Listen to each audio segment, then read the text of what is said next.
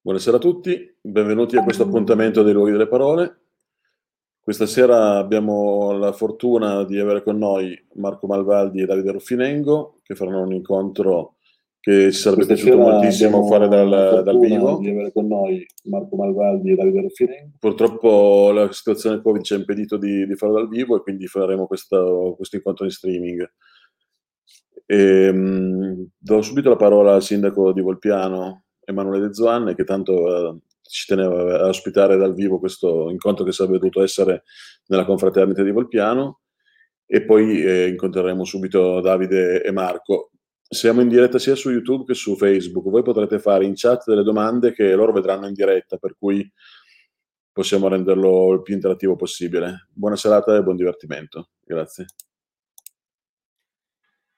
Grazie Diego, io parto soltanto con dei ringraziamenti, eh, diciamo su ciò che è stato in questi anni, e sono parecchi, sono almeno 19 anni eh, di, che mi occupo di cultura, sono nove da sindaco e con l'Associazione Novecento e con Diego Bionda abbiamo veramente fatto tanti incontri in questi anni all'interno della, eh, dei luoghi delle parole, della rassegna Luoghi delle Parole. Nello stesso momento voglio ringraziare il Consiglio di Biblioteca di Volpiano che eh, invece con la rassegna Incontri con l'autore, a volte intersecata con quella I Luoghi delle Parole, ha portato appunto molti autori. Così a memoria vengono in mente Fabio Geda, Enrico Pandiani, Margherita Oggero, Bruno Gambarotta, eh, Alice Basso, Andrea Vitali, soltanto per ricordare quelli degli ultimi anni, ma anche, anche Alessandro Perissinotto, Giuseppe Colicchia. Quindi veramente tante sono state le cose organizzate insieme. Proprio per questo, su questo punto io facevo eh, un ringraziamento per due cose che sono successe in questo anno un po' molto particolare che ci costringe a non vederci eh, dal vivo, di presenza con gli autori. Ehm, l'inizio del mese di settembre ha avuto due fatti eh, purtroppo luttuosi. Uno è stata, eh, è venuta a mancare la nostra storica bibliotecaria, eh, Lucia Bonansea, che faceva parte del Consiglio di Biblioteca e che in questi anni ha collaborato con me a organizzare molti di questi incontri. Ecco, questa sera mi, farebbe, mi fa piacere perché Lucia sarebbe stata contenta di dedicare questa serata a lei per questi anni di lavoro insieme. E, e l'altro, l'altro, punto invece è che all'inizio di settembre è mancato eh, Filippo Daverio.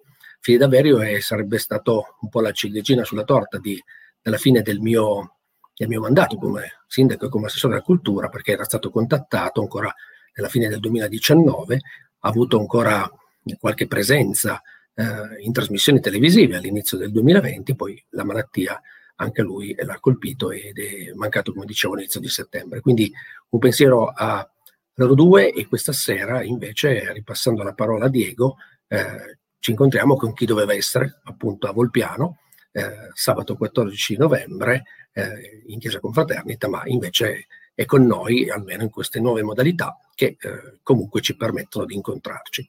Grazie ancora a tutti e buona serata. Grazie Emanuele. Allora, diamo il benvenuto con noi a Marco Malvaldi, scrittore che non ha quasi bisogno di presentazioni, è già stato diverse volte ospite dei luoghi delle parole, siamo molto affezionati a lui e lui diciamo, è stato un incontro molto fortunato che è stato favorito da un libraio, un libraio itinerante, una storia molto interessante di una persona che, che da oltre 15 anni porta, porta i libri in giro per l'Italia e li porta consigliandoli, suggerendoli, facendoli amare alle persone, e Davide Ruffinengo, che è stato anche diverse volte direttore artistico dei Luoghi delle Parole. E benvenuto anche Davide, quindi. Davide, Ciao. la figura di libraio era importante al festival perché si poteva avere la fortuna di fare autografare di persona un libro ai nostri, ai nostri autori preferiti. Questa volta comunque eh, metteremo poi i suoi contatti, chi volesse dei libri di quelli di cui parleranno questa sera o dei libri di Marco. Davide è molto in contatto con gli autori, molte volte riesce a averli comunque autografati anche se non, anche, anche se, se non, li vedo. Io vi, vi, firmo quello che volete, voi chiedete e io metto qualsiasi firma, non c'è problema. Quindi una, una parola veloce la vorrei ancora spendere su questo.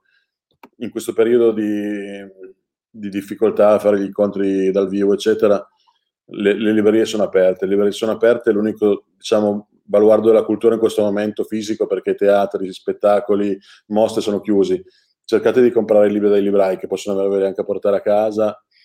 Non, non, è che uno voglia fare una polemica contro la distribuzione online, però comunque sono dei professionisti che possono consigliarvi, possono aiutarvi. Cerchiamo di, di aiutarli noi, visto che avremo tante ore da leggere a casa, purtroppo per questi, per questi lockdown. Cerchiamo di farci consigliare dei libri buoni da dei librai e soprattutto aiutiamoli a traghettarsi via da questo periodo che, come dicevo già oggi, sembra un romanzo scritto molto molto male. Adesso sentiamo invece Davide e Marco che ci parleranno di romanzi scritti bene e vi auguro veramente una buona serata. Grazie Diego. Grazie. Prego Davide. Ciao. Allora, sai che io preferisco le, le, versioni col microfono senza video, ma per questa sera facciamo un, un'eccezione. Senti, raccontiamo un pochino. Beh, intanto direi ci diamo una collocazione geografica in Italia sul dove siamo, che potrebbe essere carino. Volentieri. Allora, io sono a Vecchiano, paese natale di Antonio Tabucchi e anche paese di residenza di Marco Malvaldi. Vecchiano ha 3.000 abitanti, quindi io pensate non sono nemmeno lo scrittore più importante del mio paese, sono lo scrittore più importante del mio pianerottolo. Eh, sono qui chiuso in casa perché sono anche in quarantena, mio figlio ha avuto contatti con dei bambini positivi e la cosa non è stata positiva, quindi eh, diciamo così eh, sono, sono, qui a doppia mandata, però ho una bella libreria alle mie spalle e, e, e credo che ci possiamo divertire stasera. Invece Davide, tu sei a Cocconato?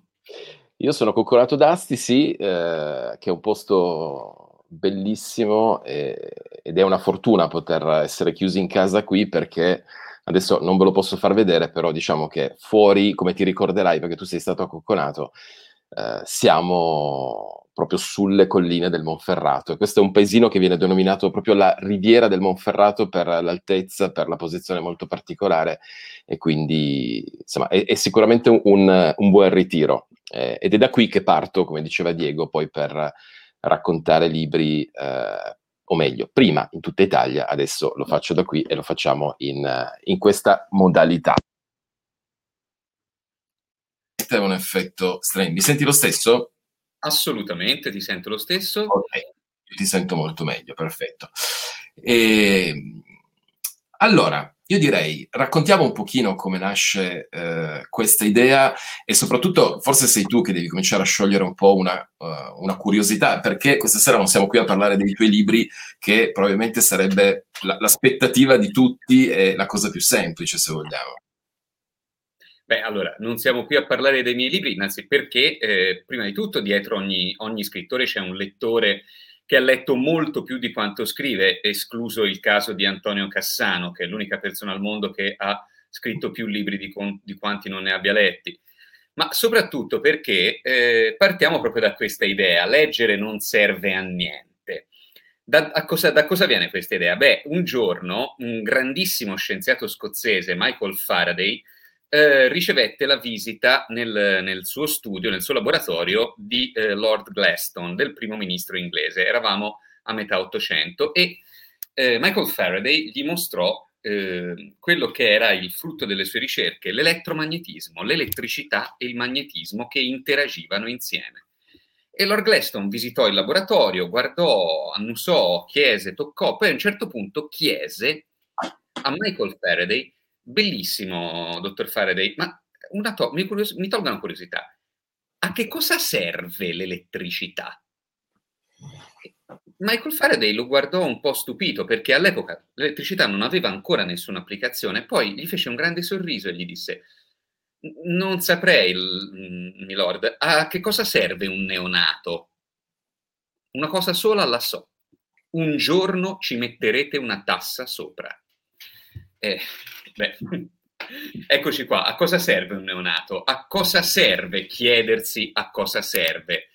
Eh, io e Davide eh, sappiamo, sappiamo, benissimo che, eh, eh, a che cosa serve leggere, ma non possiamo raccontarvelo. La cosa migliore che possiamo fare è darvi esempi, parlare dei libri che in qualche modo ci hanno cambiato e ci cambiano l'esistenza e per farlo in maniera coerente questi libri cambieranno ogni volta i libri che avete sentito, chi di voi era, è stato presente dal vivo, chi ci ha ascoltato nelle trasmissioni radio, eh, nella trasmissione di, in diretta da Mantova, avrà sentito dei titoli, non necessariamente risentirete gli stessi titoli, anzi eh, quasi per niente direi. Quindi leggere non serve a niente, speriamo di convincervi, di lavorare talmente male da far sì di convincervi del contrario. Per cui, Davide, io partirei subito con il primo libro. A che cosa può servire, per esempio, passare le giornate a tentare di risolvere il cubo di Rubik? Ah, mi fai, mi fai, subito, mi fai subito l'assist così? Ti faccio subito l'assist. Senti, tra l'altro volevo aggiungere prima di arrivare al cubo eh, su questo, questa nostra idea del leggere non serve a niente. Nel frattempo io non ho fatto in tempo a, a condividere alcune, alcuni momenti che ho vissuto di vita vera, quotidiana in questa casa, perché per un motivo o per l'altro, tra un tubo che si rompe e il termosifone che non funziona, eh, sono entrati dei tecnici, dei ragazzi tra l'altro molto gentili, che entrando in questa casa ovviamente vedono tanti libri. E al di là dei libri esposti sugli scaffali, qui da buon libraio ovviamente sono circondato. E eh, ti posso garantire che tutti e tre, in tre momenti diversi, senza conoscersi tra di loro, quando mi hanno chiesto ma fai lo scrittore? E io ho risposto no, guarda, faccio il libraio. Loro mi, mi guardano un po' perplessi e tutti e tre hanno risposto ma perché c'è ancora qualcuno che legge? Ecco, questo mi ha fatto molto male al cuore e si aggiunge, se vogliamo, a leggere non serve niente. No? Questo vuol dire che tantissime persone si chiedono, primo, ma esiste il mestiere del libraio? E secondo, effettivamente, ma c'è ancora qualcuno che legge? E io devo dire che eh, ho accusato il colpo, ho risposto, guarda, pochi, effettivamente pochi dati Istat lo confermano, però c'è ancora qualcuno che legge. Come dicevi tu, la risposta la vogliono dare i libri. Quando noi abbiamo deciso di mettere insieme le nostre voci, perché poi diciamo la verità, questa idea nasce come programma radiofonico per, eh, per, parlare, di, per parlare, di, libri. Eh, l'idea è stata quella di togliere tutta quella retorica per cui leggere è bello e prendersi troppo sul serio, che a volte, diciamoci la verità, fa un po' parte della categoria. E quindi io ho deciso di cominciare, come ti dicevo oggi, con un libro che, eh, che sorprende e un pochino è stata anche una provocazione perché eh, mi ricordo che il piccolo Malvaldi risolve il cubo di Rubik con una certa facilità, o sbaglio? No, no, assolutamente. In questo momento ci mette, ci mette circa un minuto, un minuto e dieci secondi. Eh, eh. Però il, è molto lontano da, diciamo così, dalle, dalle, dai, picchi, dai picchi ufficiali. Però, però io vi vedo una, una buona prestazione. Dicevo, eh, eccolo qua, è uscito da poco, si intitola Il cubo e io, e perché è un libro sorprendente? Perché intanto ti, eh, ti accorgi che hai a che fare con un genio. Ed è quel piacere, un po' non so se ti ricordi, tu sicuramente lo hai letto, uh, viaggiando, viaggiando, nudi nel campo della mente di Mallis, eh, quel, quel, genio che uh, ti viene proprio voglia di andarci a bere una birra insieme, perché per quanto lui sia tale, si approccia nel libro in questo modo confidenziale. Eh, a lui non interessa tanto come le persone in quanto tempo risolvano il cubo di Rubik. Lui ti porta eh, nei suoi pensieri ed è questo il valore aggiunto del libro. Cosa intendo? Faccio un esempio. Se parliamo di caos, tra l'altro non so se conosci questo ragazzo esordiente, ha scritto questo... Marco, Malva... ah, Marco Malvaldi e Stefano Marmi. Sì, Stefano Marmi è un matematico della normale, quell'altro non lo conosco.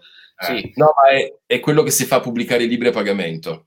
Comunque, questo libro tenta di affrontare il tema del caos, per dirtene una, eh, senti come il signor Rubik, o come diceva mio figlio quando era piccolo, eh, diceva Kubrick, il, il cubo di Kubrick, lui parlando del caos dice questo, dal mio punto di vista, un solido sistema di vita comprende un catalogo di principi esposti con chiarezza, ma anche la capacità di guardare il caos negli occhi senza paura e di accettare il fatto che non tutte le cose hanno un senso in ogni momento.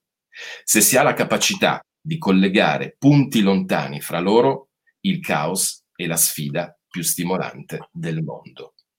Quindi è chiaro che in questo libro lui ci conduce a ci racconta questa invenzione che tra l'altro lui iniziò nel 1974 e il brevetto lo depositò all'inizio del 1975. E poi, e poi chiudo, c'è un altro momento del libro eh, che fa capire l'importanza. Questo è un libro tutto da sottolineare. In ogni pagina c'è qualcosa da portare a casa, da mettere lì e su cui lavorare. Perché ti fa capire quanto nella vita sia importante saper fare le domande e fa una riflessione tutt'altro che banale, cioè nessuno ci insegna come fare delle buone domande. E lui dice la scuola lo dovrebbe insegnare. E chiudo parlando di questo libro con un'altra frase breve dove lui dice a un certo punto, spesso le domande di un dilettante sono molto originali e diventano lo stimolo per nuove fantasiose soluzioni. In quasi tutti gli aspetti della vita, la cosa più ardua e decisiva può essere davvero quella di trovare buone domande.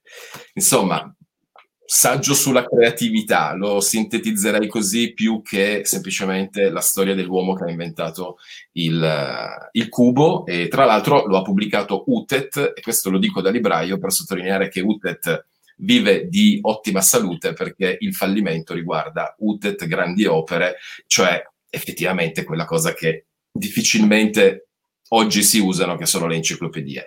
E tra l'altro stanno facendo tanti, come ti dicevo oggi, veramente tanti bei libri. Per cui sicuramente questo per me è il libro che in questa fase dell'anno mi ha entusiasmato di più.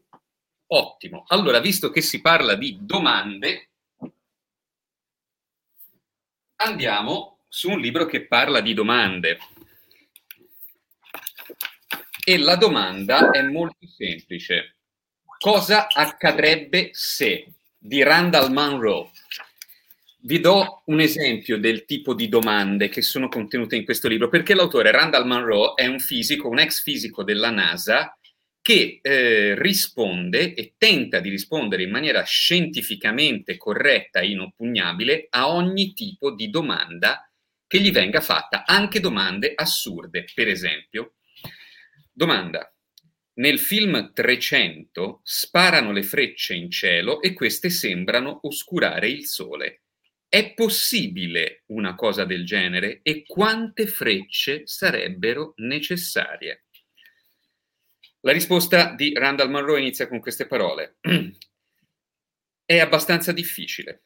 Gli arcieri con arco lungo possono tirare da 8 a 10 frecce al minuto. In termini fisici, un arciere con arco lungo è un generatore di frecce con una frequenza di 150 mHz.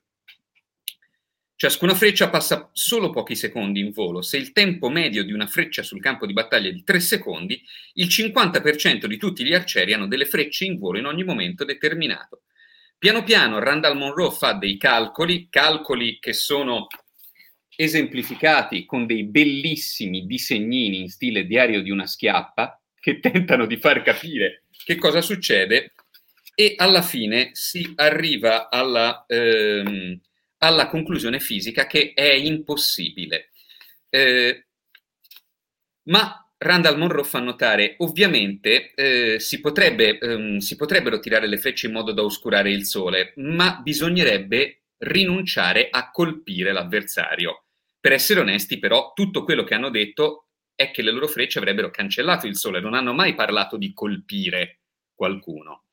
Ecco, questo libro, Cosa accadrebbe se, è un libro scritto fisi- da un fisico e dà risposte serie in modo estremamente, estremamente scanzonato, estremamente divertente. Per darvi un'idea, ogni tanto eh, le domande che compaiono sono talmente strane che, che eh, ricevono una risposta sotto forma di disegno. Per esempio, la domanda è, è possibile sopravvivere a un maremoto immergendosi in una piscina interrata? Bene, a questa domanda Randall Monroe risponde con un disegno, un grafico che potete vedere qui. Eccolo qua per chi non lo vedesse bene, è un grafico con degli assi con scritto veramente idiota, sembra idiota, sembra intelligente, veramente intelligente. E se vedete nel quadrante sembra idiota, ma è veramente intelligente, ci sono cose come impacchi di muffa sulle ferite oppure incendi forestali controllati.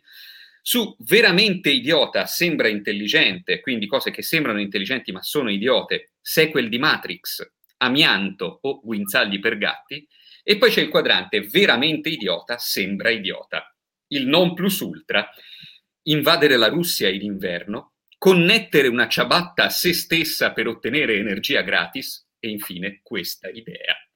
Ecco, questo è il tipo di domande. E questi sono libri che ci fanno capire eh, ci, e ci dicono una cosa, che eh, è possibile essere seri pur non essendo seriosi. Eh, Randall Munro, appunto, è uno stimato fisico della NASA, quindi non è esattamente un incompetente, ma il modo in cui risponde alle domande è veramente scanzonato, è veramente, eh, pur essendo fisicamente plausibile, divertente, ironico e sottile e ci si fanno delle risate talmente grasse che poi i concetti esposti vengono ricordati. Quindi se eh, avete figli adolescenti oppure se siete rimasti adolescenti nell'animo e se i vostri figli sono del tipo che fanno domande tipo ma cosa accadrebbe se, ma cosa accadrebbe se, ma cosa accadrebbe?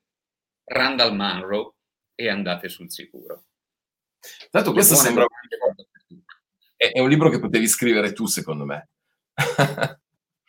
non sono abbastanza bravo veramente per questo genere di cose. Senti, invece io vi porto in eh, Quebec con un libro molto particolare perché si intitola Nella Tana e uh, aspetta che devo prendere con ok. E questa ragazza che si chiama Gabrielle Filto Shiba eh, fa una scelta molto particolare, soprattutto se lo pensiamo in questo periodo, perché eh, lei lascia a Montreal la sua casa e tutto quello che ha e compra un pezzo, una capanna e un pezzo di foresta. Ora, tu dirai, stiamo parlando di una ragazza con dei problemi, visto la scelta che ha fatto. E invece no, ci sono tra l'altro dei video, se, eh, se guardate sul sito della casa editrice che è Lindau, ci sono due video in cui lei si racconta da questo, da questo luogo, ovviamente tutto innevato, e racconta il motivo, la motivazione della sua scelta. Eh, è un libro che diventa particolare perché eh, intanto, se vogliamo, è un isolamento scelto e fa effetto in questo momento in cui nessuno di noi lo ha scelto.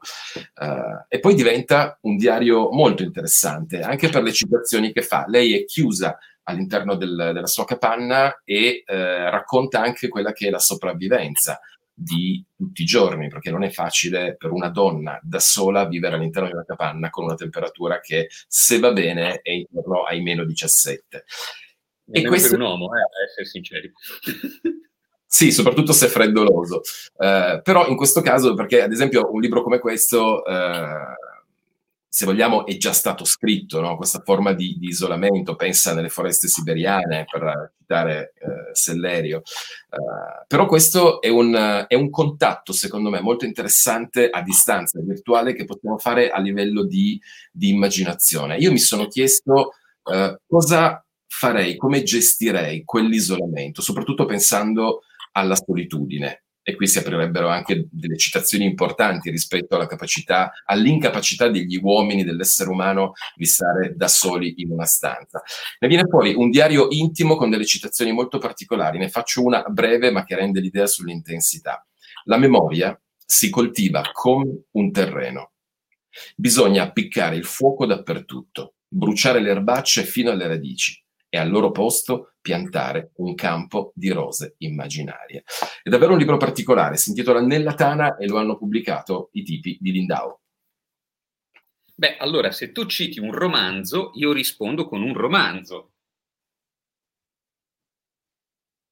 E mi sembra il minimo doverlo fare. Tra l'altro, a proposito di minimo, scusa Marco, è... io volevo solo ringraziare il, il sindaco di, di Volpiano che non abbiamo citato a proposito di cose che si devono fare e ovviamente Diego e tutti i luoghi delle parole. Come diceva Diego, io sono particolarmente affezionato a questo logo che vedo qui alla mia destra perché, e tu lo sai benissimo, ti ricordi gli incontri al, tre, al teatrino di Chivasso e, ed è un, un bel modello di, di, di, festival che mi piace ricordare dell'idea di portare la cultura in modo capillare in tutta la città e in tutti i piccoli comuni limitrofi e bello, quindi insomma era scusate il ritardo, doveva arrivare subito il ringraziamento, ma grazie a voi per questa opportunità. Concordo, mi unisco ai ringraziamenti eh, anche io e prima Davide hai detto eh, questo libro avresti potuto scriverlo tu, no, eh, appunto perché Randall Monroe è per queste cose parecchio più bravo di me, ma eh, ognuno quando inizia a scrivere ha dei modelli, delle persone che invidia, eh, delle persone delle quali, degli scrittori delle, dei quali pensa, ecco, io veramente vorrei scrivere come te.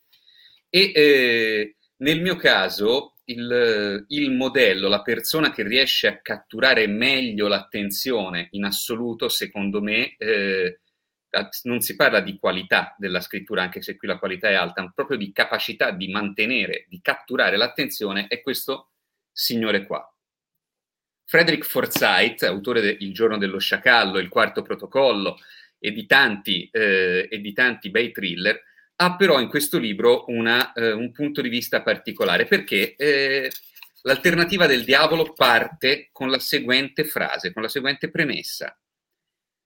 Il presidente degli Stati Uniti lesse il memorandum con un'espressione inorridita. Ma è spaventoso, disse quando ebbe terminato. Non ho alcuna possibilità di scelta. O meglio, qualsiasi scelta faccia, degli uomini moriranno.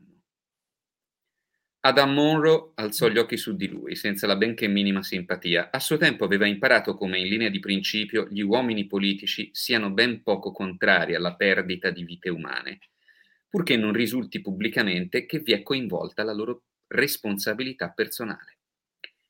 È già accaduto altre volte, signor Presidente, e senza dubbio accadrà ancora.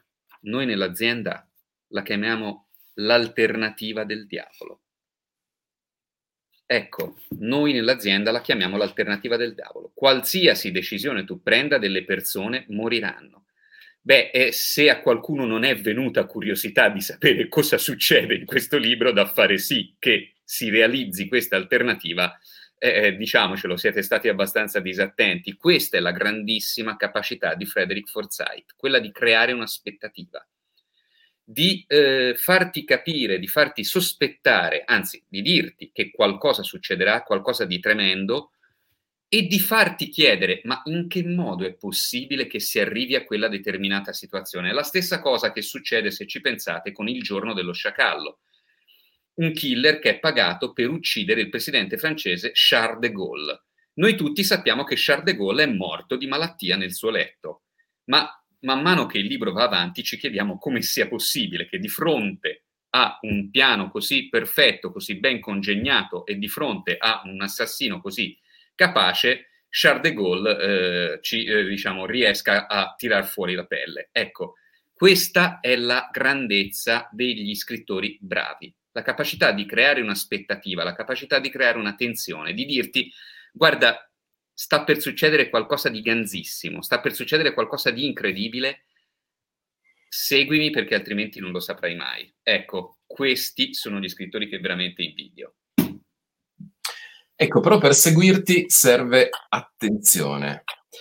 E eh, se a qualcosa servono i libri, eh, a volte e proprio a fare le giuste domande, come dicevamo prima. E c'è un libro che secondo me diventerà ancora più importante tra qualche anno, che l'ha scritto Lisa Iotti e si intitola 8 secondi, viaggio nell'era della distrazione. Perché è un libro importante? Perché secondo una ricerca questi 8 secondi del titolo sono quelli che noi oggi in media abbiamo di fronte a qualsiasi situazione. Io sto immaginando le persone che stanno ascoltando, tra l'altro prima mi faceva ridere perché nei, come si chiama, nello stato di WhatsApp vedevo un'unica fila di pizze. Questo è segno che evidentemente sabato sera le persone fanno pizze e magari qualcuno sta ascoltando noi e li ringraziamo. Però pensa quanti di loro in questo momento ci ascoltano e hanno un telefono in mano e stanno facendo questo lavoro qui.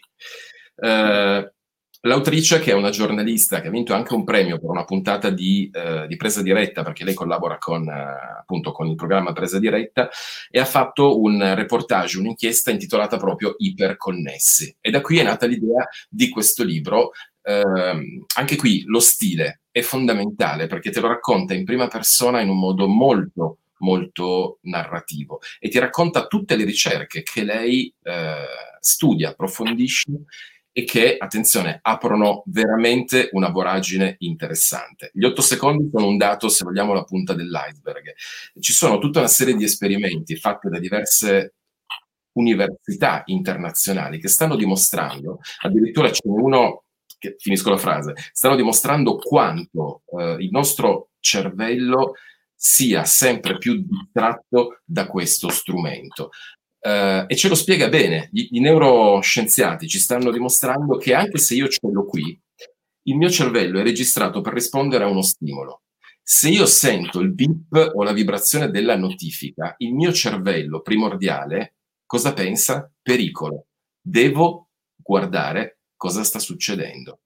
E c'è un esperimento fatto a San Diego, in, uh, tra l'altro in onore de, del nostro Diego, che uh, fatto con degli studenti che praticamente alcuni hanno il telefono vicino a loro. Hanno fatto dei banalissimi test di matematica, di intelligenza. Ad alcuni hanno detto lo puoi tenere spento vicino a te, ad altri nello zaino, ad altri lo hanno fatto mettere completamente in posti lontani da loro. E i risultati dimostrano come chi aveva il telefono, anche senza guardarlo perché in modalità aereo, comunque ha avuto dei risultati peggiori rispetto agli altri. È un libro che ti fa comprendere la consapevolezza, aumenta la consapevolezza rispetto a quello che facciamo con questo strumento, che addirittura nei, negli ospedali dove si sta curando la sindrome di dipendenza da internet, questo l'ho trovato molto divertente, ma anche pensa a quanto sia drammatico Marco, questo viene chiamato il nostro ciuccio. Se ci pensi, per molte persone, ma attenzione, anch'io rimango colpito dai dati quando vedo quanto tempo lo, lo, uso e ripeto, senza spaventare, ma con un linguaggio veramente scorrevole, ehm, la Iotti fa veramente un lavoro strepitoso. Anche qui mi piace sottolineare il progetto editoriale, che è quello del saggiatore, perché a proposito di leggere non serve a niente. Probabilmente basterebbe andare a, a leggere e sfogliare il catalogo del saggiatore per, eh, per avere, come dire, per aumentare gli stimoli e la voglia di leggere, perché veramente stanno pubblicando un libro uno più bello, più bello dell'altro. E quindi, insomma, questo è l'altro consiglio di questa sera. Volevo solo fare una battuta perché vedo che qualcuno chiede di scrivere i titoli. Uh, c'è la mia mail che passa e se no io volevo anche mettere questo mentre Marco prende questo è il nuovo biglietto da visita che ho fatto stampare e Così lo potete chiedere direttamente. Allora, allora, allora, visto che si parla di concentrazione eh, e visto che si parla di eh, si parla, si parla, si parla, si parla, io ho un altro titolo del quale vorrei, eh, vorrei parlare. Eh, anzi, il titolo è abbastanza emblematico e oggi questo è un libro che ho letto l'anno scorso e che sto rileggendo in questo periodo perché è eh, decisamente significativo ed eccolo qua, Non pensare all'elefante di George Lakoff. Come sapete, l'elefante è eh, il simbolo, eh, il simbolo del, mh, mm, elettorale, diciamo così, dei, eh, dei, repubblicani, mentre l'asinello è il simbolo dei democratici. Si parla di eh, Stati Uniti. E questo saggio è molto molto interessante perché parte da un assunto che in questi giorni eh, sta diventando particolarmente preoccupante. L'assunto di Lakoff è molto semplice. Eh, qualsiasi menzogna, se ripetuta un numero sufficiente di volte, diventa verità. E se ci pensiamo, eh, sta succedendo qualcosa di molto molto vicino a quello che Lakoff ormai dice da dieci anni Qualsiasi menzogna, se ripetuta, diventa verità. E l'unico modo per eh, fare sì che queste, eh, che queste, menzogne non diventino verità è di inquadrarle in un contesto, non è di eh, semplicemente di negarle o di ripeterle addirittura, perché, come dice nel titolo, non pensare all'elefante. Se qualcuno ti dice non pensare a un elefante, qual è la prima cosa che ti viene in mente? Beh, è molto semplice. All- il nostro cervello funziona in maniera molto curiosa. Tutti noi, la maggior parte di noi, vota e la maggior parte di noi vota in base a convinzioni, non a reali competenze. Eh, molti pochi di noi in di, eh, sarebbero in grado di governare un paese, di capire le implicazioni che stanno dietro al loro voto. Molti di noi riflettono in quel voto una serie di eh, convinzioni che, riguardano, che li riguardano e che riguardano la vita sociale, la, eh, le politiche fiscali, l'integrazione, il lavoro. Ecco, eh, la cosa bellissima di questo libro è che insegna in che modo parlare e parlarsi fra persone che hanno punti di vista diametralmente opposti e quali sono gli ideali eh, intoccabili per una persona che sia, secondo Leikoff questa distinzione esiste ancora e ha senso, di destra o di sinistra, perché ognuna di queste due parti ha delle convinzioni e se si vanno a toccare quelle convinzioni eh, il discorso si cristallizza. È difficile parlare in maniera diffusa di questo libro perché veramente è un libro che va letto, perché, eh, perché alcune delle, eh, alcune delle, alcuni dei modi di pensare che vi rivela questo libro sono francamente sorprendenti e partono tutti, come si diceva, da questo assunto.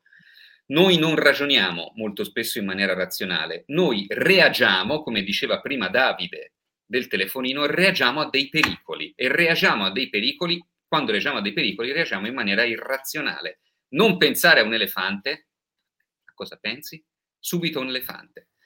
Quindi è eh, un libro che secondo me in questo momento ha decisamente un notevole significato e eh, è uno di quei libri che ha senso leggere. Il bello dei nostri incontri è che uno cerca di fare una scaletta, ma poi inevitabilmente riusciamo a, a uscire da, dai binari, perché c'è un libro che, a cui non avevo pensato in realtà di parlare, ma ce l'ho qui nella pila e lo, lo tiro fuori, perché è appena uscito per Mondadori un libro intitolato Pregiudizi inconsapevoli. Tanto il bello della diretta arriva anche il cane a trovarci. e e questo è un libro che, che non ho ancora finito di leggere, ma che veramente, eh, anche questo mi, mi sta conquistando e mi piace perché, per farla breve, parla di eh, pregiudizi e di luoghi comuni e fa degli esempi molto pratici. Qual è l'aumento di consapevolezza di cui parlo? Che a volte, senza rendercene conto, ognuno di noi ha nel proprio linguaggio una serie di, eh, come dire, mi viene di dire di, di scarti quasi di, di, di, pensiero che sono poco carini. Facciamo degli esempi. Eh, a volte si dice, guarda, mh, io il computer lo so usare proprio male, sono proprio un po' handicappato. Piuttosto che, ah, guarda, gay, io non ho niente contro i gay, eh, perché sono persone sensibili e ho anche degli amici gay. Oppure quando in casa magari hai un po' di... In Piemonte noi diciamo i chapapuer, no? Eh, sono delle cineserie e avanti così, cioè il nostro linguaggio è spesso abbonda di eh, frasi, di parole che dietro nascondono in realtà un pensiero che noi abbiamo. E non a caso il titolo del libro è Pregiudizio, pregiudizi inconsapevoli.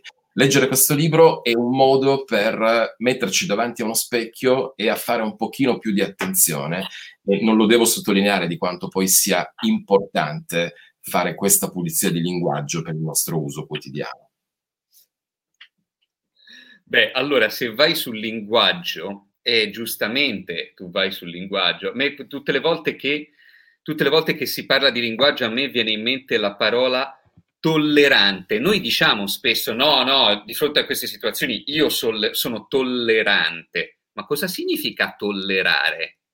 Nel dizionario significa resistere pazientemente a cose, persone o situazioni spiacevoli. Noi lo diciamo, lo riconosciamo. Ah, no, no, no, io gli immigrati li tollero. Non li accetto, li tollero. Beh, questo dà un'idea di quanto inconsapevolmente, giustamente, il nostro stesso linguaggio rivela quelli che sono i nostri stessi pregiudizi. Ma a proposito di linguaggio, vi vorrei parlare di un libro pubblicato da poco, che da questo punto di vista è assolutamente essenziale.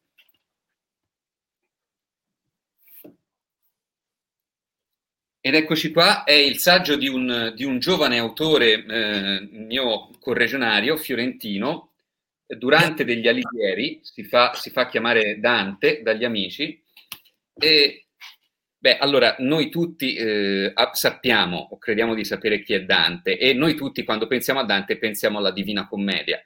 La Divina Commedia è, secondo me, eh, insieme, eh, insieme a Romeo e Giulietta, è la più alta vetta della poesia di tutti i tempi ma nel De Vulgari Eloquenzia Dante, eh, Dante, si costruisce quelli che sono gli strumenti che poi userà per scrivere la Divina Commedia. Un grande raccontatore di storia, Antonio Cerracchio, uno dei membri del sodalizio Muschiato, una accolita di dementi ingegni di cui faccio indegnamente parte, diceva spesso che l'uomo vero non va all'Ikea, va nel bosco, sradica un albero e ci si fa un armadio. Ecco, questo è esattamente quello che fa Dante nel De Vulgari Eloquenzia, un libro nel quale parte da, questo, da, questa, da questa, frase. Eh, gli angeli e Dio non hanno un linguaggio perché non ne hanno bisogno, visto che comunicano attraverso la loro mente. Gli animali non hanno un linguaggio perché non ne hanno bisogno, hanno una mente talmente semplice da pensare sempre la stessa cosa. Noi, gli esseri umani, siamo nel mezzo. Noi siamo complessi, siamo imperfetti abbiamo bisogno del linguaggio per dirci l'uno l'altro quello che sentiamo, quello che vediamo, quello che capiamo del mondo. E questo linguaggio serve per creare una coscienza politica, cioè per agire, dice Dante, in modo coordinato e collettivo, come gruppi, come società, come, eh, come enti complessi che hanno un obiettivo, Beh, eh, sono passati non molti anni da quando uno storico israeliano, Yuval Harari, ha detto che eh, i sapiens, l'Homo sapiens si è evoluto e ha conquistato il mondo rispetto ai Neanderthal, rispetto ai Denisova, gli altri nostri progenitori, proprio per la capacità di usare un linguaggio astratto. Questa cosa la diceva già Dante nel 1290. Eh, il De Vulgari Eloquenzia è un libro meraviglioso perché è un trattato di linguistica veramente ante litteram eh, ed è un libro nel quale c'è tutto quello, tu, tutti i dubbi che una persona intelligente si può far venire sulla lingua, sul suo uso, sulla sua utilità, sulla sua, sulla sua nascita. È eh, un libro che non tante, tante persone conoscono ed è un libro che ha, eh, non è nemmeno, sarebbe sbagliato definirlo un classico, è un capostipite. È un libro che fonda letteralmente una disciplina, la disciplina della linguistica, ed è, eh, secondo me, quest'anno e l'anno prossimo, che sarà, ricorreranno i 700 anni dalla, dalla morte di Dante, è un libro che andrebbe riscoperto e letto perché, fra le altre cose, è piacevolissimo da leggere. Dante Alighieri, anche in prosa e anche in latino, tranquilli che c'è la traduzione, ci sapeva veramente andare. Eh, ma voi Toscana ci, ci, sapete fare effettivamente con, uh, con, le parole. Senti, andrei su qualcosa di, di, leggero e divertente perché una delle caratteristiche dei nostri incontri è volutamente di spaziare e, uh, e in questo eh, girovagare in libreria, ovviamente c'è tanto spazio per il buon intrattenimento, che è un po' il marchio di fabbrica di Marco Malvaldi. Eh, penso che in Italia uno dei comuni, dei cognomi più diffusi sia Ferrari. E siccome mh, mi hai preso il Ferrari che volevo raccontare anch'io, sono dovuto andare a cercarmene un altro.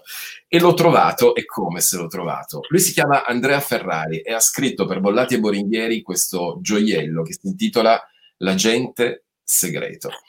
Sai cosa? E qui mi piace, al di là del, della storia che posso raccontare in pochi secondi, mi piace dirti eh, che è un piacere aver conosciuto l'autore come tu sai, non sempre conviene conoscere gli scrittori dopo che ti piace un libro. Ovviamente, a parte te. Però, eh, cosa succede? Devi sapere che io vizio, e tu lo sai perché ricevi i miei podcast, vizio un pochino i miei lettori con questi podcast nei quali faccio delle interviste e le invio via WhatsApp o via mail. Quindi in dieci minuti i lettori hanno la possibilità di ascoltare la voce degli autori.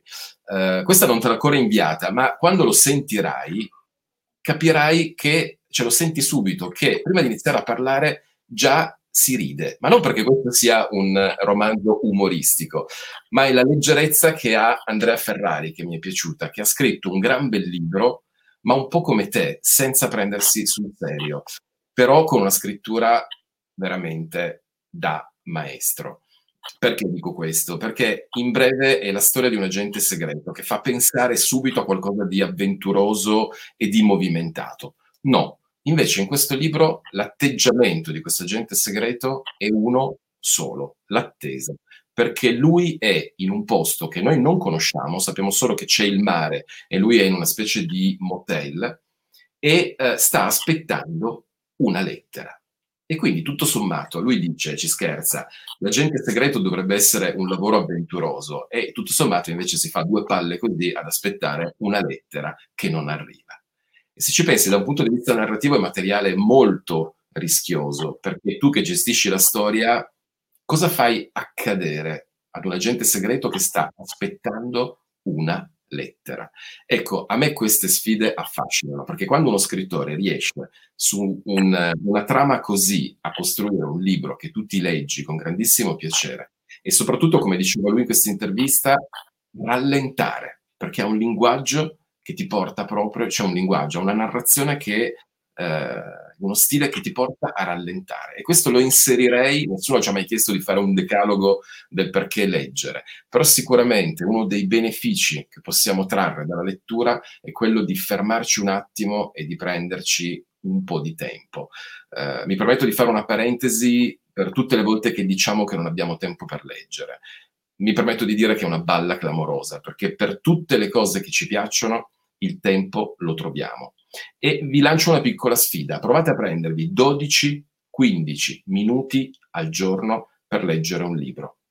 I calcoli si fanno in fretta. Considerate che leggete una dozzina di pagine ogni giorno, che la domenica ve la prendete di riposo totale e non leggete, ma se vi prendete 10-12 minuti al giorno per leggere un libro, a fine mese avrete letto un libro i dati Istat cosa dicono? In Italia un lettore forte legge un libro al mese. Ovviamente difficile considerare un lettore forte, ma non importa, non è una gara. È solo per dire come, da un punto di vista organizzativo, 12 minuti al giorno con un libro in mano ci permettono di leggere un libro al mese. A proposito di pregiudizi di quello che dicevamo prima, se lo schema è non ho tempo, difficilmente mi dedicherò quei 10 minuti al giorno alla, per leggere. Beh, io a questo punto rispondo alla tua provocazione doppiamente. In primo luogo perché tu hai citato Ferrari, giustamente eh, eh, la probabilità che uno si chiami Ferrari e scriva un libro in Italia è molto alta, la probabilità che si chiami Ferrari e scriva un bel libro ultimamente è ancora più alta. Di questo libro ne abbiamo già parlato, ma ne riparlo volentieri per due motivi, perché mi è piaciuto tantissimo la quarta versione di Giuda di Dario Ferrari e perché spero di provocare l'autore a scriverne altri. Eh, è un libro eh, che si muove in una situazione che io conosco bene, un prete decisamente sovrappeso di un paese della Versilia, che è una gran brava persona e che si trova invischiato in un caso di omicidio perché si trova a ospitare inconsapevolmente quella che è la maggiore indiziata dell'omicidio in questione. Beh, eh, che, cosa, che cosa si può dire di questo? Innanzitutto la cosa curiosa è questa. Mio zio è un parroco, è un prete, è decisamente sovrappeso, è parroco di una parrocchia della Versilia, ha esattamente gli stessi vizi e le stesse virtù del prete che descrive Dario Ferrari. Beh, i due non si conoscono. E, e questa è una delle cose meravigliose della letteratura. Tu ti metti lì e con la tua fantasia inventi una storia che è talmente inventata che è reale. La scrittura di Dario Ferrari è leggera, eh, è, scorre via esattamente come i, i, i, litri e litri di bibite gassate che si beve il prete, il quale appunto quando si trovano in una situazione, in questa situazione a metà fra il morboso e l'imbarazzante, prega così in questo modo il suo Dio in chiesa. Signore, Allontana da me questo calice, le morti, l'insonnia, le sciroccate dentro casa, i parrocchiani avidi di attenzioni, le suore sataniche, la polizia, Signore, chiamami a te. Prima che io faccia una strage. Concedimi un infarto e fammi salire nei tuoi giardini dove scorrono maionese e seven up, perché se mi lasci qui ancora mezz'ora, Signore, ti giuro che non rispondo di me. Poi faccio uno sproposito e finisco all'inferno. Ecco, eh, è questo... Eh, questo è il modo di scrivere di Dario Ferrari e questo è appunto un autore esordiente che io spero di leggere e rileggere e rileggere spesso. A questo punto, in maniera molto, molto maleducata, io mi prendo lo spazio per un secondo libro, ma farò prestissimo. Attenzione.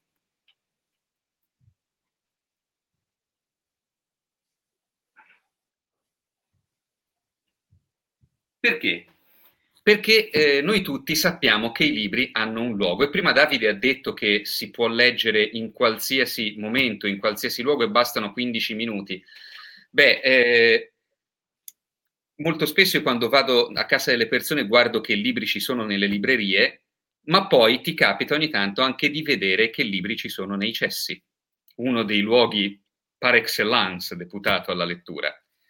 Beh, tra l'altro... Donald Sam, le più belle battute del grande cinema, Bompiani, a cura di Roberto Casalini, è un libro di battute. È un libro di battute, le più belle battute del cinema. Perché lo considero un libro? Perché è una delle mie letture preferite? Beh, perché è una scintilla mattutina quotidiana su cui riflettere. Quando eh, si, si, può aprire a caso una pagina del libro e trovare, eh, e trovare frasi semplicemente meravigliose. Ha qualcosa sulla coscienza, come tutte le donne. Eh, è una frase di Raymond Massey a Edward Robinson a proposito della loro nemica, John Bennett. Ma Stephen First in Animal House dice, eh, le donne, né con loro né senza di loro. Era una donna meravigliosa, con gli occhi verdi, i capelli rossi, l'abito azzurro e le scarpe gialle. Volete sapere com'è andata a finire? in bianco. Questo è Totò, Totò d'Arabia. Beh, eh, a volte i libri sono anche questo, eh, sono una raccolta di tutti i momenti della nostra vita che abbiamo vissuto e che non abbiamo vissuto ma che vorremmo vivere e molto spesso i film che sono citati sono memorabili per quella singola battuta, ma d'altronde eh, l'abilità di chi eh, i libri non li scrive ma li compila prende frasi dette da altri e li raccoglie sta anche in questo, nel saper scegliere. Saper scegliere è un'operazione fondamentale per saper comunicare, perché ogni volta che io dico che una mela è rossa, vi dico che sto parlando di tutti gli oggetti, di, che sto escludendo tutti gli oggetti che non sono mele, che sto escludendo gli oggetti che non sono di colore rosso e che il fatto che quella mela è rossa è per me talmente importante che voglio parlarvi di quello. Quando si inizia a comunicare molto spesso si compie un atto di scelta e saper scegliere è molto molto molto importante ed è un'arte secondo me sottovalutata. No, scusa, ridevo perché io sono stato più volte a dormire in quella stanza in cui sei tu. Effettivamente c'è sempre quel libro, per quello che sono scoppiato a ridere. Vedo che c'è ancora. Un grande classico di casa, di casa Malvaldi.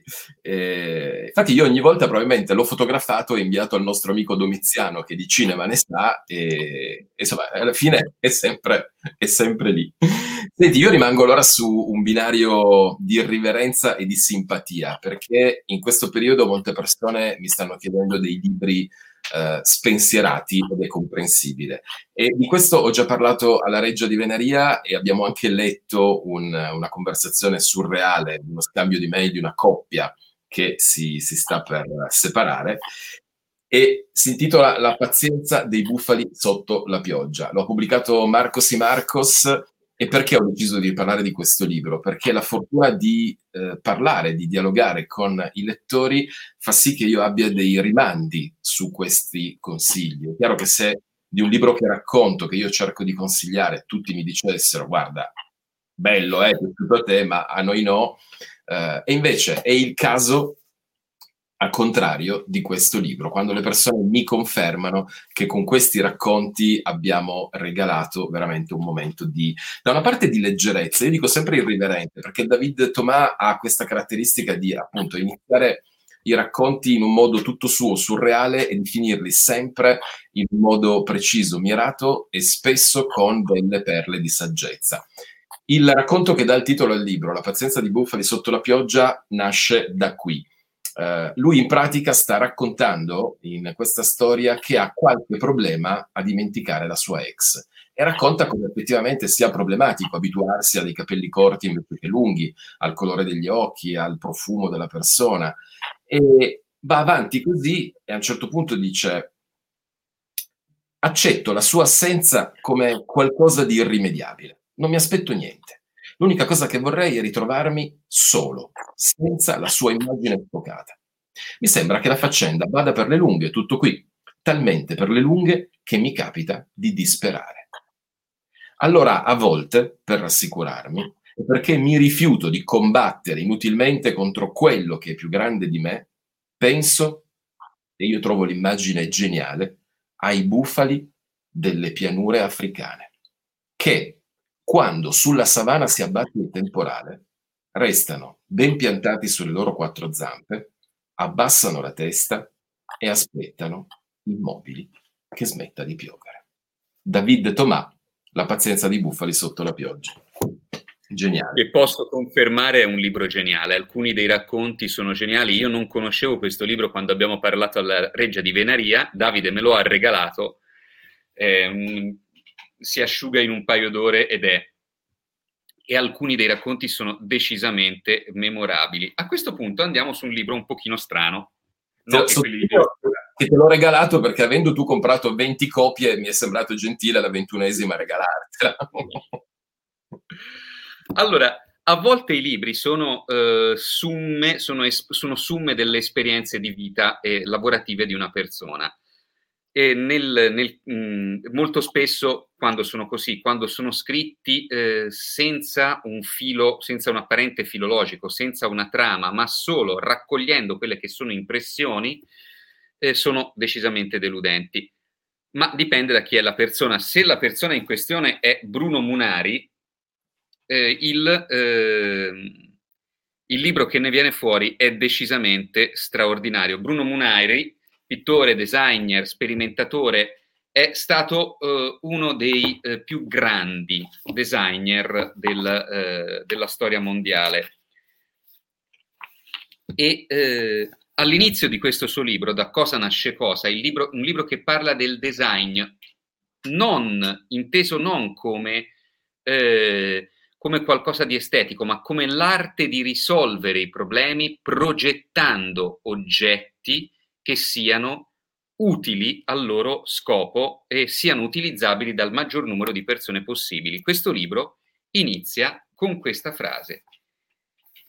Il lusso non è design. Il lusso è la manifestazione della ricchezza incivile che vuole impressionare chi è rimasto povero. È la manifestazione dell'importanza che viene data all'esteriorità e rivela la mancanza di interesse per tutto ciò che è elevazione culturale. Per esempio, a che cosa servono i rubinetti d'oro? Se da quei rubinetti d'oro esce un'acqua inquinata, non è più intelligente con la stessa spesa mettere un depuratore e tenere i rubinetti normali? Questo tipo di lusso è una manifestazione di stupidità. L'uso sbagliato di materiali costosi che non mu- migliora le funzioni. Ecco, per eh, persone come me, eh, che hanno un senso estetico, un senso del design che è vicino allo zero, io dal punto di, da un punto di vista del, appunto, del design, dell'architettura, del bello e dell'esteticamente soddisfacente sono molto vicino all'uomo di Cro-Magnon, eh, leggere libri come questi è una rivelazione, perché capisci di eh, essere un colossale ignorante, talmente ignorante che non sai nemmeno di cosa stai parlando e non hai idea di essere ignorante. L'ignorante ignora ed è convinto di sapere. In tutti noi ci sono delle, eh, diciamo delle, degli abissi di ignoranza che aspettano solo che il loro padrone ci caschi dentro. Per cui eh, questo tipo di ignoranza si colma solo con la curiosità, guardando un libro e magari trovando in libreria un libro che parla di una disciplina della quale, per dirla in francese, non te n'è mai importato una sega e lo prendi solo perché quel dato editore, la terza nel caso particolare, di solito fa bei libri e quindi magari quel libro potrebbe essere interessante. Beh, questo è stato uno degli acquisti al buio più azzeccati della mia vita. Bruno Munari, da Cosa nasce cosa, è eh, appunto uno di quei libri che se non sai niente della materia di cui si parla ti apre il cervello e se ne sai qualcosa probabilmente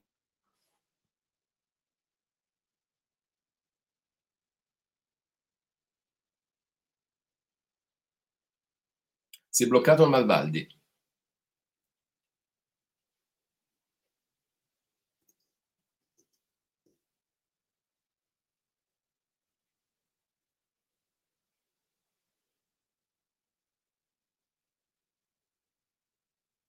Ok, va, vado io, regia, cosa... Direi che Marco si è bloccato lì. Hai il microfono? Vai, vai, pure tu, poi appena ritorna ricomincia. Ok, eh, no, approfittavo per, per, dire che uh, in questo libro che ho citato prima, cioè 8 secondi, uh, l'autrice spiega il perché di questa situazione. Meno una persona sa di un argomento e più si mostra sicura di possedere bene eh, quella teoria lì. Eh, è spiegato ed è chiaramente una caratteristica che sta, si sta diffondendo sui social e questo lo, lo, vediamo, lo vediamo, tutti. Rispetto a questo libro di, di, Munari, anche qui cito un libro che non, che non ho, che ho in, in, libreria ma che mi ha suggerito Marco ed è eh, quello di Enzo, eh, di Enzo Mari che si intitola 25 modi per piantare un chiodo. Enzo Mari è stato un, un, maestro del design italiano che è mancato da poco e ehm, approfitto per dire un, un, altro principio da libraio che mi sono creato in, creato in questi anni, cioè è l'importanza di ogni tanto andare oltre, anzi in direzione contraria ai nostri gusti. Spesso quando entriamo in libreria o quando chiediamo un consiglio, scegliamo un libro, eh, cerchiamo di assecondare il nostro gusto e lo facciamo anche quando si fa un regalo. Se il destinatario ama i gialli, cerchiamo un giallo. Eccoti Marco. Ci siamo? Ti vedo a rallenti, ma ci sei. È certo che a Pisa che connessione avete da quelle parti? Mi senti adesso? Mi senti Marco? Ci siamo. Ok. No, approfittavo per, eh, stavo intrattenendo, ma per dire una cosa in cui credo molto, che, di cui abbiamo parlato anche nel nostro ultimo tour de force tra Milano e Reggio di Venaria, l'ultima volta che ci siamo visti, quando ancora si poteva, che è l'importanza di andare oltre ai propri gusti, cioè provare ogni tanto a scegliere dei libri con eh, l'incanto della sorpresa. E eh, vedrete che questo succede, cioè eh, non assecondare il gusto, ma cercare di imbatterci o di fidarsi in qualcosa di diverso. Ed è per quello che secondo me il regalo ha questa funzione, cioè proviamo a non assecondare il gusto del nostro interlocutore, proviamo a regalargli qualcosa che rappresenti una buona idea pensata bene e scritta bene. Come sono arrivato qua? Non lo so, forse solo per intrattenere il Malvaldi, che tra l'altro adesso mi è rimasto lì così, con gli occhi semichiusi,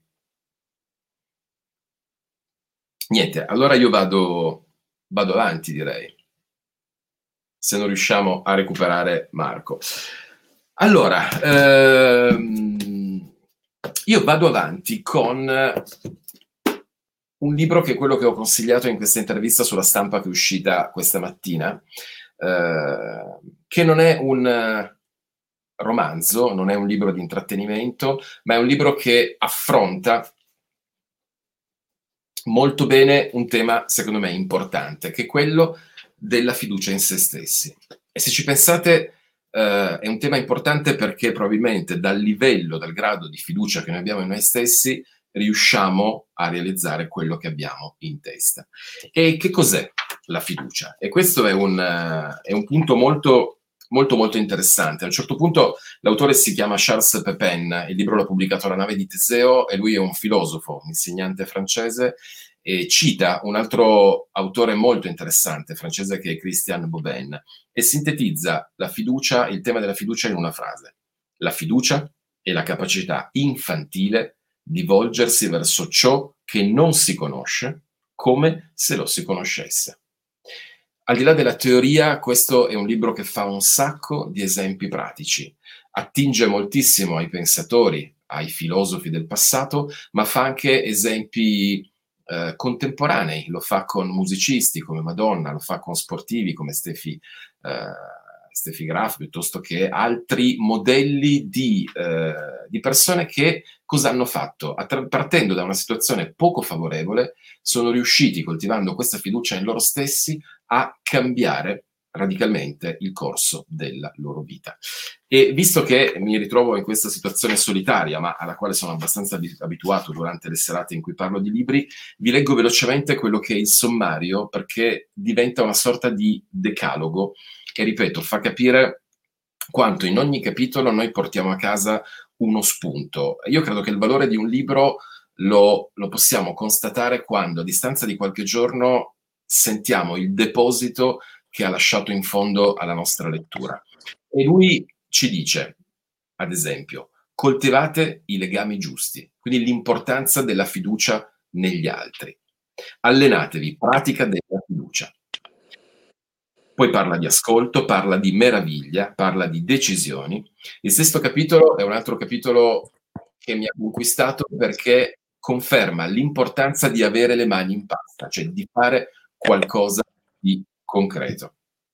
E poi, velocissimamente, passate all'azione, ammirate, rimanete fedeli al vostro desiderio, confidate nel mistero, fiducia nella vita. Ripeto, in questo periodo nel quale tanti di noi, io sono in questo senso faccio, posso essere una sorta di testimonial coerente, il, il mio lavoro è, è completamente bloccato e quindi chiaramente un tema come questo della fiducia è necessario per cercare di reinventare qualcosa in un momento in cui chiaramente non si può lavorare come prima. E quindi questo è davvero un, un libro che vi consiglio molto molto utile. Ti abbiamo recuperato Marco? Mi avete recuperato, la tecnologia trama contro, ma eh, a questo punto questa è diciamo l'introduzione migliore per uno dei libri di cui vi volevo parlare stasera. Non so ancora quanto tempo abbiamo a disposizione, quindi quanto ancora possiamo vessare chi ci ascolta, ma di direi questo libro... Di... Abbiamo, scusami? No, direi ancora un paio di libri a testa, che dici? Benissimo. Allora, io volevo farvi vedere questo libro, Will Store, la scienza dello storytelling, edizioni codice. Beh, eh, io di mestiere scrivo, scrivo, libri, scrivo storie e scrivo saggi, ma principalmente eh, scrivo storie. E quindi mi colpisce un libro che eh, chiarifica a me stesso come funzionano alcune mie decisioni inconsapevoli. E questo libro mi ha colpito sin dall'inizio, proprio perché è totalmente e brutalmente sincero sappiamo già come va a finire. Moriremo, così come tutti quelli che amiamo. Alla fine giungerà la morte termica, tutto nell'universo smetterà di trasformarsi, le stelle si spegneranno e non resterà più nulla se non un vuoto infinito. L'esistenza umana, con tutto il suo clamore e la sua tracotanza, è destinata a un'eterna insensatezza. Ma non è con questo spirito che affrontiamo la vita. Gli esseri umani avranno anche il dono unico della consapevolezza, che la vita è essenzialmente priva di significato, eppure andiamo avanti. La cura per l'orrore è il racconto. Il nostro cervello ci distrae dalla verità più spaventosa, riempiendoci la vita di obiettivi, carichi di speranza e incoraggiandoci a fare di tutto per raggiungerli. Ciò che desideriamo, ciò che non vogliamo, gli alti e i bassi della nostra storia sono qualcosa che regala alla vita il significato e ci fa distogliere lo sguardo dalla paura. Ecco, questo è un libro che parla proprio di come nascono le storie e le storie nascono dal cambiamento.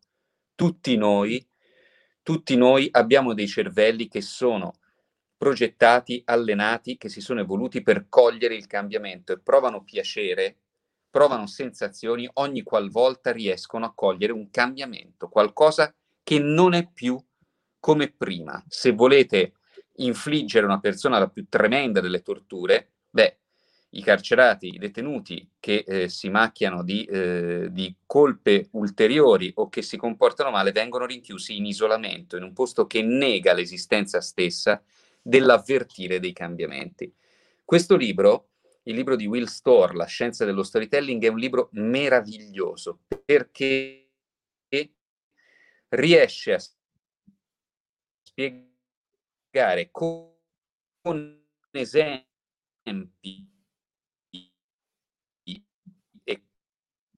con eh, il ricorso appunto alla scienza, Will Storr è un neuroscienziato, in che modo il nostro cervello si nutre delle storie. Perché noi tutti ci raccontiamo una storia giorno dopo giorno, minuto, che ci dà un obiettivo. Se non fossimo in grado di raccontare storie, come dicevamo prima, non è importante e quindi non saremmo in grado di dare una direzione alla nostra vita. Ecco, libri come questo sono libri che innanzitutto danno una speranza incredibile perché ti rendi conto di che macchina meravigliosa abbiamo in mezzo alle nostre orecchie e di quanto noi eh, riteniamo eh, banali delle capacità che abbiamo e che invece sono capacità superiori, sono capacità meravigliose. E eh, questo, tipo, questo tipo di libri, specialmente in questo momento, appunto, sono libri che danno speranza e quindi sono libri che io ritengo utile consigliare, sperando appunto che la connessione non rivada via perché altrimenti telefono alla mia compagnia telefonica e ricuso il contratto. E non ti avrà più come cliente. Tra l'altro, se, visto che siamo in chiusura, se volete fare delle domande, soprattutto direi a Marco, fatele così vi può, vi può rispondere. Eh, io invece ti accenno ad un libro che ogni volta ci permette di parlare di una situazione un po' strana dell'editoria italiana. Io spesso durante le serate racconto i numeri, cioè di quanto in questo paese si, si pubblichi, escono tantissimi libri ogni mese e alcuni di questi vanno fuori catalogo. Allora, molti di questi ben venga che vadano fuori catalogo, ma ce ne sono alcuni veramente un peccato, no, alcuni è un peccato che siano entrati nel catalogo, diciamo, perché non è che tutti i libri siano così meritevoli. Eh, Alessandro Perissinotto è un altro che non ha bisogno di presentazioni, bravo, torinese. Eh, e per Vendetta è un libro che in questo momento non è più disponibile e non lo sarà. Io grazie a, appunto al rapporto che ho con Alessandro Perissinotto scopro che questo libro sta per uscire dal catalogo e ne recupero alcune copie che stavano andando al macero uno può dire da fuori in maniera ingenua e onesta, però abbi pazienza, se va fuori catalogo evidentemente non interessa più. Il discorso è un po' più ampio, non è questo il momento per affrontarlo. A me preme però sottolineare che eh, ci tengo a queste poche copie che sono rimaste, perché qui mi permette di parlare di un'altra modalità ancora, del leggere. Il, ok, leggere non serve a niente, ma a volte scrivere è un modo per fare denuncia per vendetta di Alessandro Parissinotto affronta che cosa? Affronta il tema della dittatura in Argentina del 1976. Se ci fate caso, andate a cercare su YouTube o su internet notizie di questo libro, non si trova moltissimo.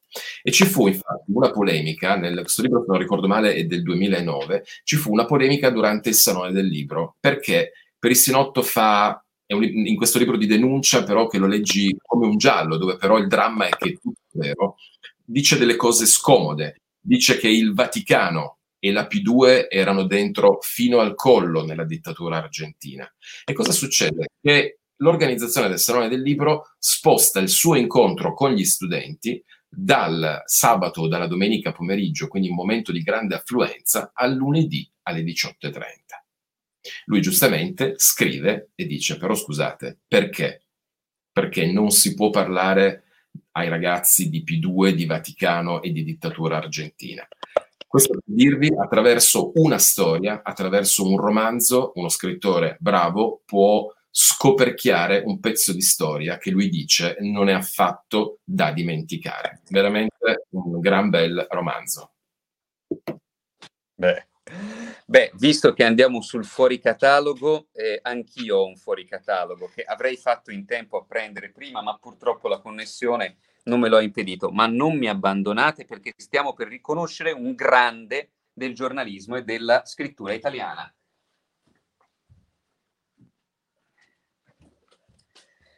E un grande giornalista, un grande scrittore e la persona che ha inventato una cosa che a tutti noi che seguiamo il calcio è molto cara, i voti ai calciatori e i voti alle squadre. Gianni Brera, storia critica del calcio italiano, si apre con la seguente citazione che eh, io non ho bisogno di leggere perché la conosco più o meno a memoria. Gianni Brera spiega che lo sport in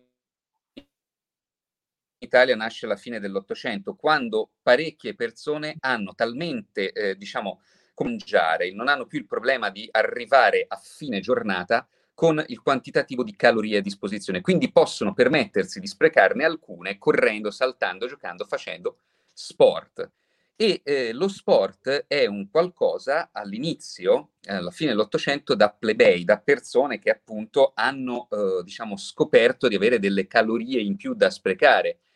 I nobili vanno in bicicletta, le persone ricche vanno a cavallo, i, eh, le persone povere vanno in bicicletta. E la, l'andare in bicicletta è considerato talmente disdicevole che una signora milanese richiesta se sa andare in bicicletta, se appunto le piacerebbe una gita in bicicletta, risponde in questo modo. Io in mezzo alle gambe qualcosa che non sta ritto da solo non ce lo voglio. Ecco, questo è Gianni Brera. Eh, la capacità di, eh, di trovare l'assurdo, di trovare, eh, di trovare, il comico nelle situazioni apparentemente più seriose, più, eh, più disparate e la capacità di trovare cultura, di trovare significato in una cosa come una partita di calcio. Perché tutto è narrazione, il modo in cui parli di una partita di calcio può essere arte e letteratura, anche se la partita di calcio decisamente letteratura non è. E questo è un libro che, eh, anche questo è un libro decisamente fuori catalogo. Mm, la maggior parte della produzione di Gianni Brera ormai non si trova più e eh, quella capacità di fare giornalismo, eh, di fare giornalismo eh, eh, in quel modo si sta appunto secondo me un po' perdendo. Ed è notevole che secondo me l'unica parte, la parte che ancora resiste, eh, la parte che, del giornalismo italiano che ancora resiste di più all'obiettività, al raccontare le cose come sono, a cercare di, eh, di narrare storie eh, veritiere e di cercare il significato, sia molto spesso il giornalismo sportivo non tanto quello politico o quello finanziario o quello culturale. Molto spesso il giornalismo sportivo parte da presupposti più sinceri di quelli di altri tipi di giornalismo e questo beh, è un po' paradossale se ci si pensa bene. Eh sì. Senti, tra l'altro stavo pensando che volevo ricordare che faccio un piccolo spot a favore di Marco che domani mattina alle 9 su Radio 24 come tutte le domeniche con Laura Bettini, lo potete sentire nel programma Si può fare e vi anticipiamo che domani mattina il tema sarà Si può fare gol. Però lo diciamo in un weekend per noi del Toro molto tranquillo, perché non essendoci il campionato abbiamo la certezza di una, di, do, di una domenica senza quei messaggi che ci scambiamo ogni volta per commentare la letteratura che avviene in quel rettangolo verde, che spesso purtroppo è un terribile noir. Io vado verso la fine con un altro libro a cui tengo moltissimo, visto proprio tanto, tanto, tanto. Lui si chiama Wendell Berry ed è uno scrittore americano che eh, purtroppo si conosce poco.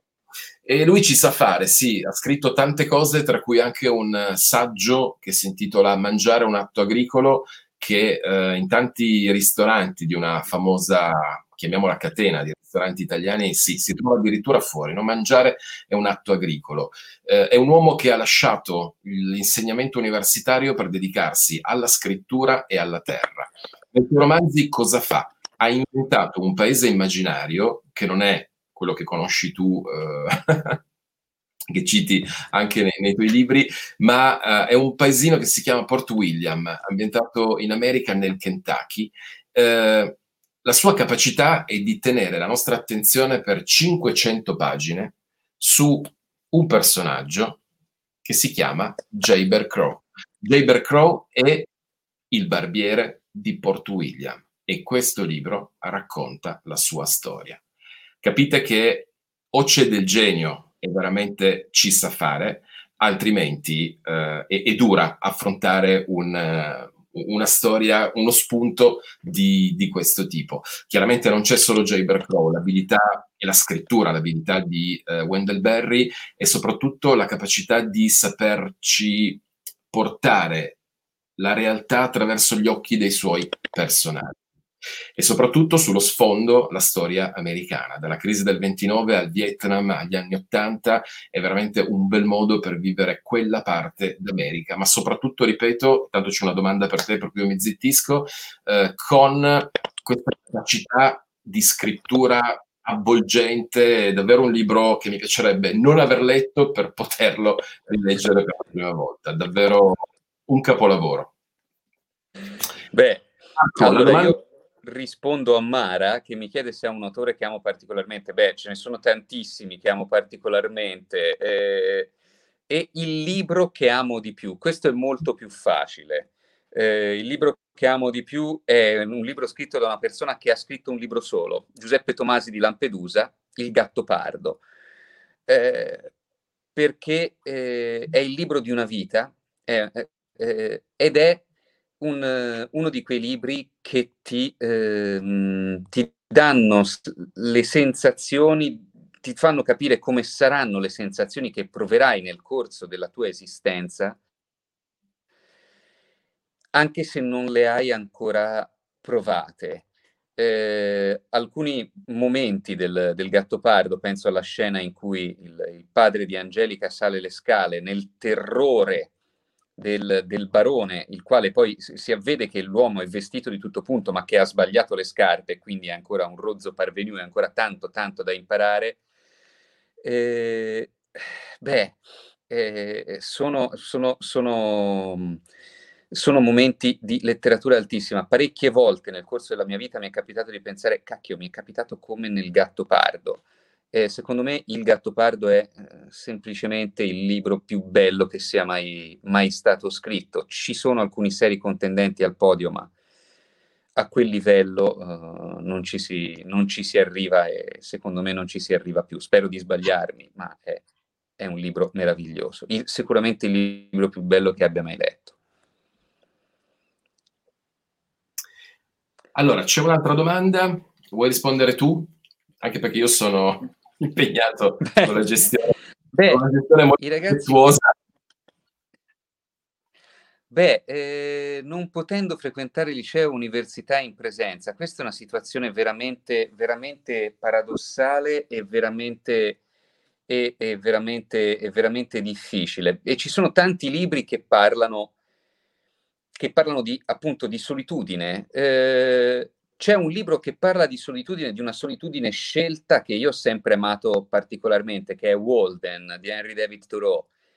Eh, una persona, l'autore Thoreau, sceglie per un anno di isolarsi dal mondo e di andare a abitare a Walden Pound eh, e quindi fondamentalmente di eh, fare un'esperienza eh, eremitica solitaria, ma non per questo triste. Però in realtà di, eh, di, libri di questo genere ce ne sono, ce ne sono veramente, veramente tanti. Credo che l'importante sia, eh, sia cercare, sia cercare in questo appunto eh, anche modi, anche il loro contrario, modi per comunicare, libri che parlino di giochi, e di, eh, di passioni comuni. Eh, e quindi è veramente una domanda alla quale è difficile rispondere, però il libro sul cubo di Erno Rubik potrebbe essere un'ottima scelta. Sì, io torno, torno a questo per sottolineare come anche il cubo, se ci pensate, per come è fatto, inizialmente sembra qualcosa di, se non impossibile, di molto difficile da realizzare. Questo, per tornare al primo libro di cui ho parlato, ehm, è importante per l'atteggiamento, cioè di fronte ad una situazione così difficile, eh, anche se, attenzione, mi rendo conto della facilità con cui si fanno certe parole, però certi libri possono davvero darci una mano a trasformare e trovare quella che gli americani chiamano la miglior alternativa possibile. Eh, e quindi io vado con, con, questo. Senti Marco, ci tengo, visto che siamo in chiusura e poi c'è anche un intervento del, del sindaco in chiusura, però per me è importante chiudere con questo libro, perché se noi abbiamo detto provocatoriamente leggere non serve a niente, figuriamoci a cosa possa servire leggere poesie. Poesie. A libraio ho, una storia su questo, ogni volta che mi chiedono per un regalo, soprattutto quando si parla di grandi lettori, io dico ma perché non, non un bel libro di poesie? E ogni volta le persone mi guardano dicendo ma guarda che è un regalo, cioè come se fosse un dispetto siamo veramente nella nicchia della nicchia. Probabilmente c'è un, come se la ride, c'è un retaggio scolastico probabilmente. E allora io chiudo e mi zittisco con una poesia brevissima di Costantino Cavafis, che no, parliamo dell'autore più tradotto di poesie al mondo, e a un certo punto scrive questa poesia. Io con questo vi saluto, vi ringrazio, approfitto, visto che non ci si può vedere, per fare gli auguri al mio papà che oggi compie gli anni e che almeno questo è stato un modo per potersi vedere così. E saluto con una poesia che si intitola Più che puoi.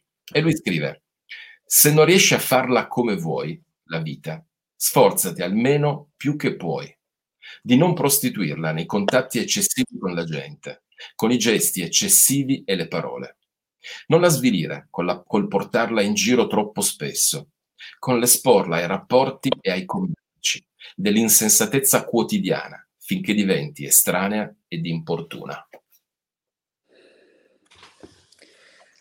Beh, eh, con le parole di Cavafis io non posso aggiungere niente e chiudo anch'io salutandovi con le parole di Cavafis e con un'altra poesia, Itaca, fa voti che il viaggio ti sia lungo, perché cercando Itaca troverai te stesso.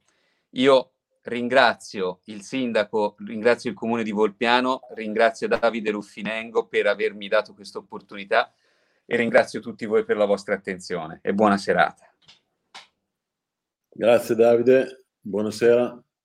Grazie Marco, una serata interessantissima, grazie a tutti gli spettatori che ci hanno seguito, più di 100 persone per più di un'ora e mezza, commentando, scrivendo e non staccandosi un attimo. Questa dimostrazione veramente, come ancora si vede dagli ultimi commenti che si chiedono perché in televisione non si possa fare una trasmissione così sui libri. E lo, lo riporto proprio, non, non me lo sto inventando. Eh, si può fare anche cultura non in presenza, in presenza è più divertente e, ed è più, è più intimo, però comunque noi proveremo ancora quest'anno a, a, resistere così online finché le condizioni ci permetteranno di, di, farlo. Grazie ancora tantissimo a Marco e Davide e al sindaco di Volpiano che ha permesso questo, questo incontro. Eh, Lele, vuoi fare un saluto? Sì, un saluto a tutti quanti, spero vi siate, insomma, sia stata una bella serata per tutti. Io ho una piccola domanda finale a Marco. L'ultima volta ci siamo incontrati a Chivasso e abbiamo parlato tutta la sera dei, dei titoli dei giornali, del, dei, dei, periodici, dei quotidiani, che sono veramente una fonte inesauribile, quasi come le battute del cinema.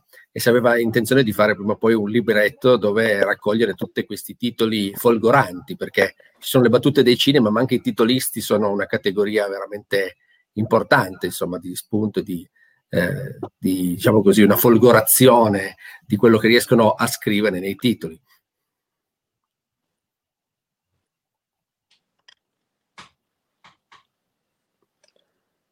Aiuto, si è messo tutto bloccato. Perché non sento.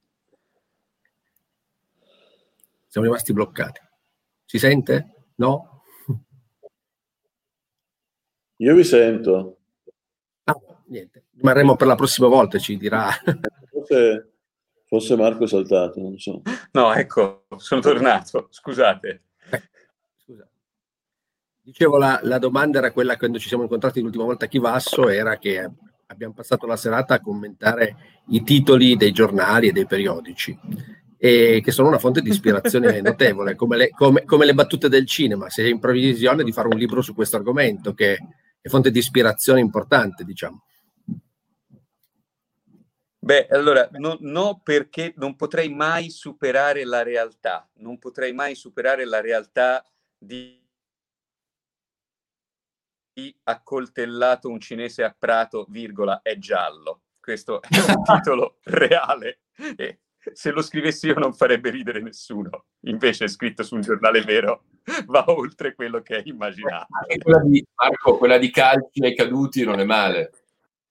Beh, sì, eh, sono, tutte, cioè, sono tutte cose che, eh, che hanno bisogno della realtà per essere, per, essere, per colpire, eh, ma appunto, e che ti insegnano tutte le volte che qualsiasi cosa tu ti possa inventare, la realtà è in grado di superarla tranquillamente. E questo è meraviglioso.